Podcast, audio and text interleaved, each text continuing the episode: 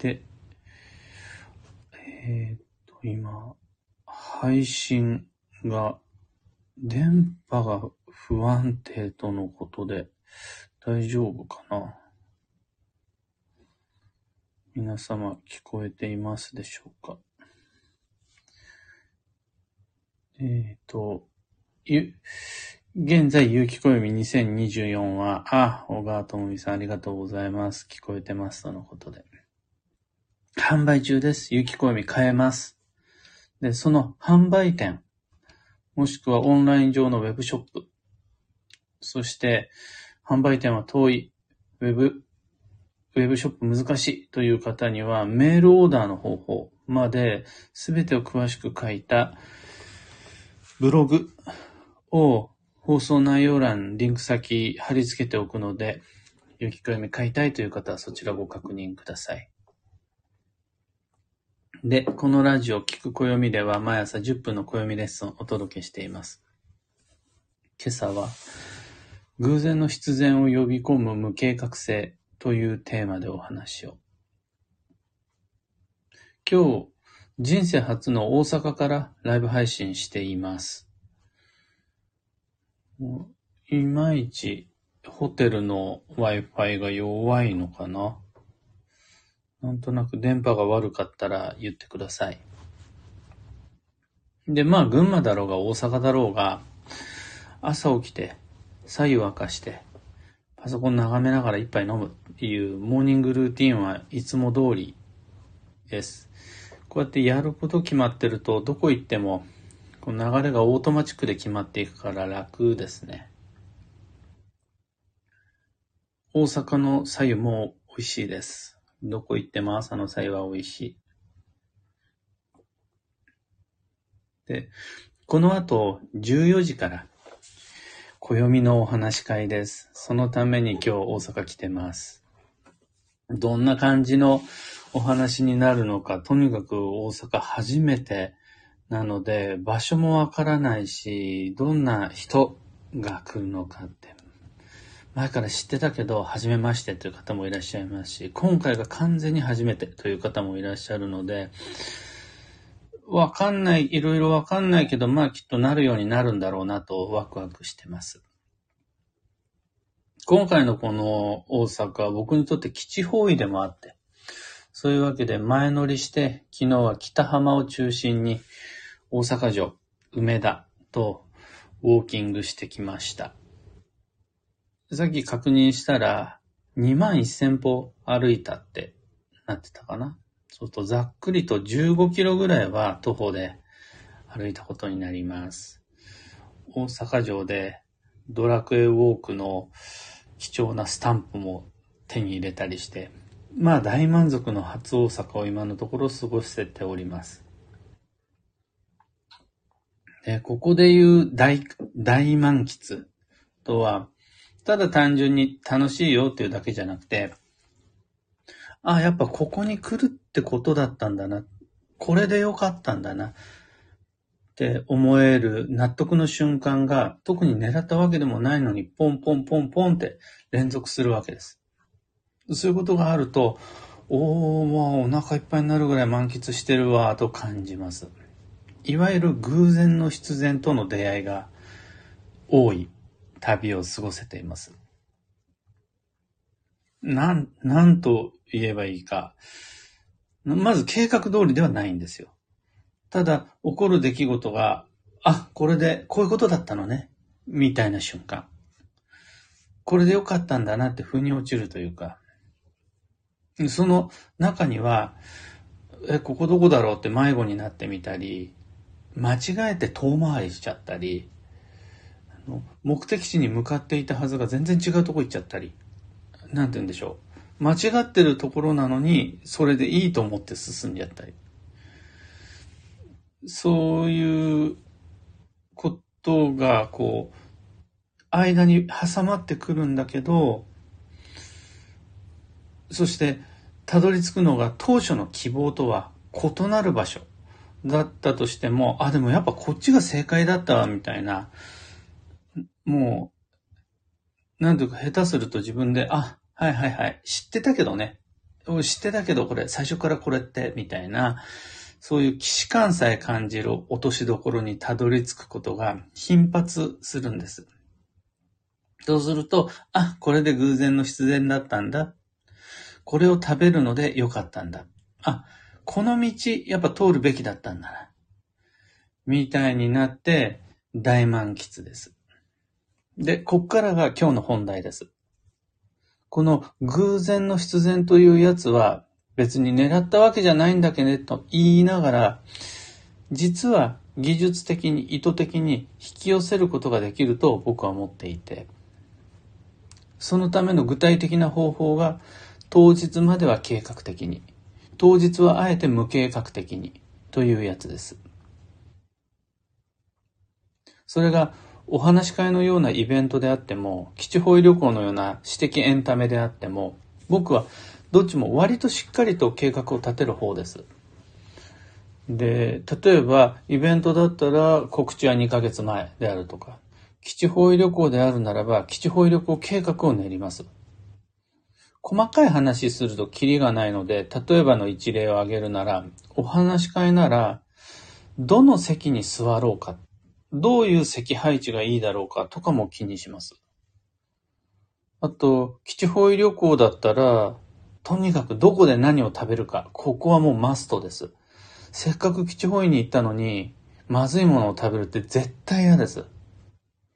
だから、調べます。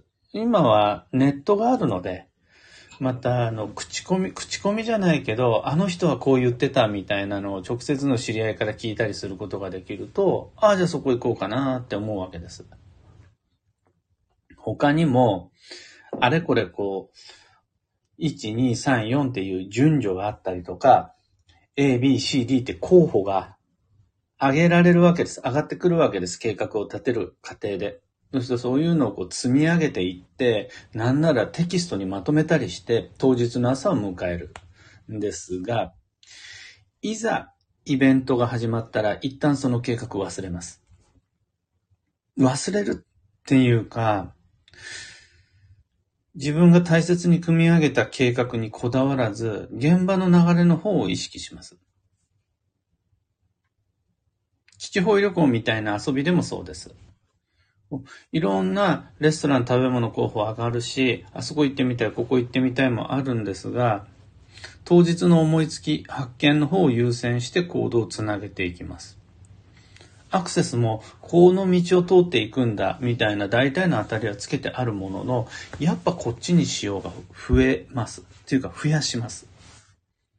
これが偶然の必然を呼び込む無計画性です。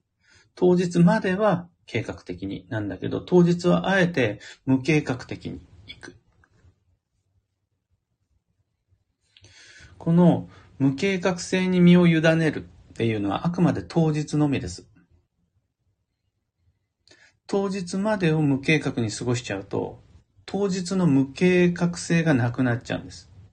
これは僕が暦を通してよく言うことなんですが、予定がある人にだけ予定外があります。想定をした人だけ想定外に気づけます。予定も想定もなければ、起こる出来事は予定外になり得ない。想定してない奴が想定外のことなんか起こんない。してないんだから。それと同じで、大切な日を自分の運と縁に委ねるためには、大切な日までを何者にも委ねず自分なりに練っていく。ここで有機暦が役に立つわけです。当日はもう暦なんて開かないです、一切。目の前の道とか、目に入ってくる景色、耳に聞こえてくる音の方がはるかに精度の高い判断材料になるんで、そっちばっかり見ます。でも、それって当日だから起こることで。それらのヒントと出会えるのは、当日現場に入る前に、暦を目安に、この日にしよう。こういうことにしよう。これをやろう。ここに行こうって、暦の上で計算して、その当日を想定、計算してきたから、ポンと現場に入った時に、あ、やっぱこっちにしようとか、あれ、こっちだってことかも、みたいな、成り行きに身を安心して任せられるようになります。そうして、自分の土台とした計画予定の上で、現場の運と縁に身を委ねれば、あ、今回そういうことだったんね、結局は、みたいな納得できるゴールにたどり着くことができるよっていう今日のお話でした。楽しいんで、ぜひ試してみてください。私は風任せだからっていう方はそれでいいんです。だから、風任せにするために、風任せまでの日々をある程度調べておく。当日は風任せでいい。なんなら適当でいい。でも、そこをするためには、それまでに情報を入れといてください。それまでに調べたり根回ししておけると、面白い偶然の必然を意図的に起こすことができますよっていう方法論です。今朝のお話はそんなところです。二つ告知にお付き合いください。まず、開運ドリルワークショップ2024に関して、年月日、時間にまでこだわった理想の基地方医療旅行計画を中心に様々な決断、実行のタイミング、種類、目標などを練っていく行動計画をデザインするワークショップ。それが開運ドリルです。ワークそのものは限定 Facebook グループ内でやります。そのためには Facebook アカウントを持っていることはもちろんのこと、そこに申請、グループに申請していただく必要があります。さらに、グループへの申請時には3つのご質問にお答えいただく必要があります。今は設定をして3つ質問にお答えいただけなかった方はシステム上でも弾いてしまうっていう風にしたので、グループ参加時にはぜひとも3つの質問へのご回答をお願いいたします。本人確認とか、本当にあなたですかっていう合言葉とかです。また、すでにグループにご参加済みの方には宿題を出してあります。運をデザインする前のデッサンの課題を出してあるので、ワーク始まる前にそちらのご確認をお願いいたします。次に、いろんな街での暦のお話会に関して、おかげさまで、吉祥寺大宮、松本、青山などのお話会は満席になって、今日の大阪も満席と聞いております。で、今お申し込み受付中なのは、11月の2日木曜日のズームお話会。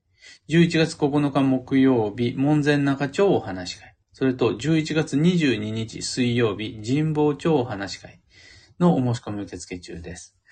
10月に入ったら、今度は11月のね、川越でお話し会をするんですが、川越のピエニコタさんという、超絶素敵古道具ビーガンカフェでお話し会する予定ですので、そちらのお申し込み受付はもう少しだけお待ちください。さて、今日という一日は2023年9月20日20日水曜日。繁忙の9月、今まであれこれとパタパタ過ごしてきて、残り18日っていうところまで来ました。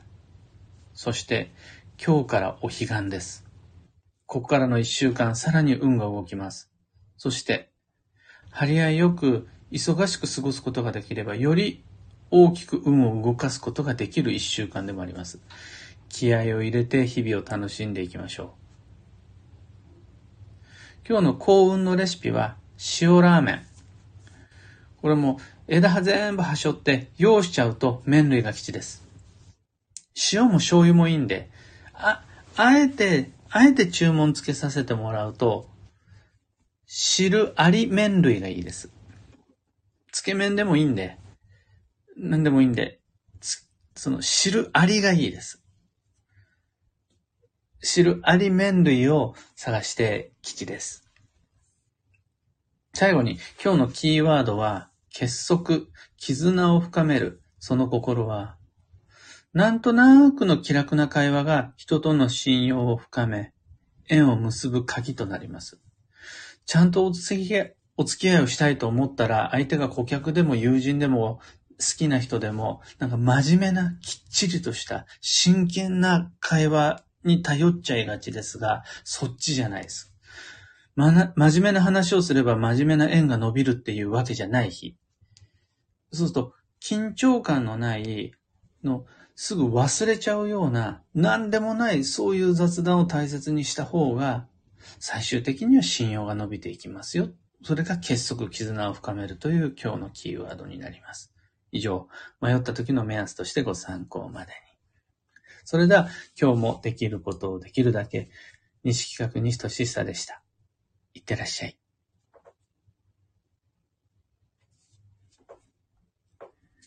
小川智美さん、おはようございます。石川さゆりさん、おはようございます。かよさん、おはようございます。はなさん、おはようございます。ハープさん、おはようございます。えみさん、おはようございます。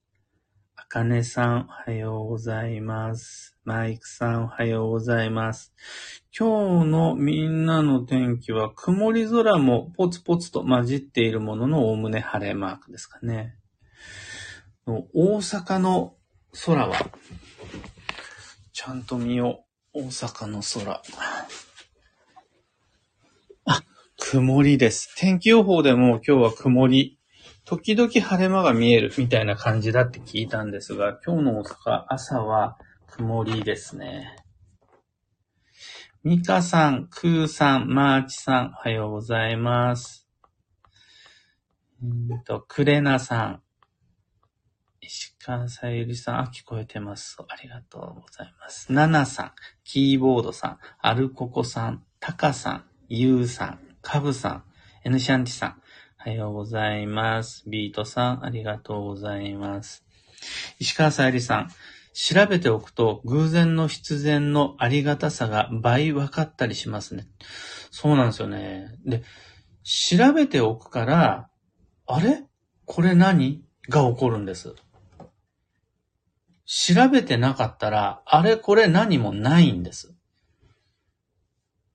その、これは何とも、僕も、運の教科書で学んで、それを思いつい、それをご紹介しているわけではないので、何とも言いにくい部分があるんですが、その、偶然の必然って、意図的な、実は意図的なんだけど、そのためには無計画も必要で、でも無計画のためには計画も必要で。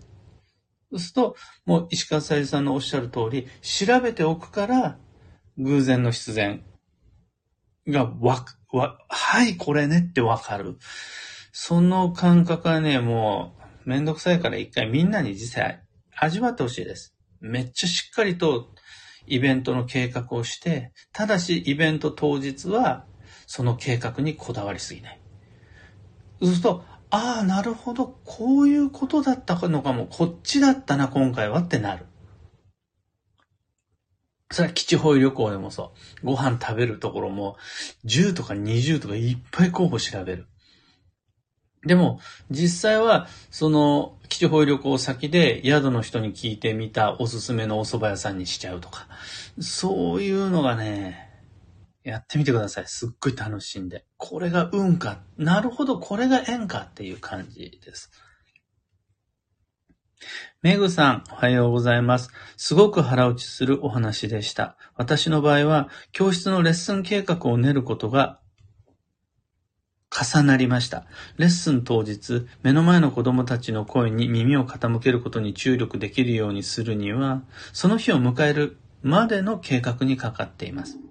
計画通りにならないことが大前提なのですが、計画で当日が決まる。当日に起こるハプニングさえでさえも面白がれる心のゆとりを保てるようにコツコツ計画する時間を充実させたいものです。とのこと。そうやって人を相手にする。特にまあ子供たちを相手にするということであるならば、当日計画通りに従う。計画通りにうまくいかなければ、イライラしたり怒るじゃなくて、やっぱ当日までなんですよね。計画練れるのって。かといって、計画なんて練っても意味がないんだから練らない。そして当日、成り行きに任せるだと、実は運を制御できないんですよね。当日までは計画的に。当日はあえて無計画的には、子供たちを相手にするときでも、お仕事の現場でも、本当に言えると思います。運に身を任せる。天、天に身を委ねる。成り行きに、風に任せるって、そういうことなんだろうなって。何も考えないでただボケーと過ごすことではなくって、それまではきっちり。そっからはだからこそ緩やかにっていうことなんかなと思います。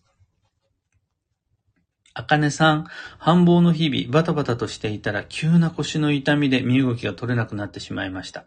強制終了のようにも思えるのですが、これも繁忙の流れに乗ってるのでしょうか？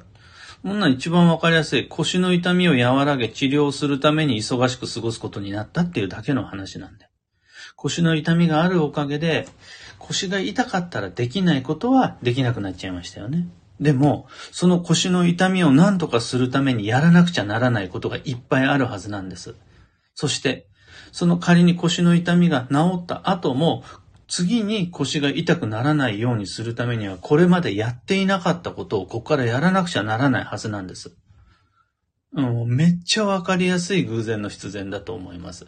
このタイミングで腰の痛みっていうのは、腰が痛かったらできないことを頑張ってやるのが繁忙じゃないです。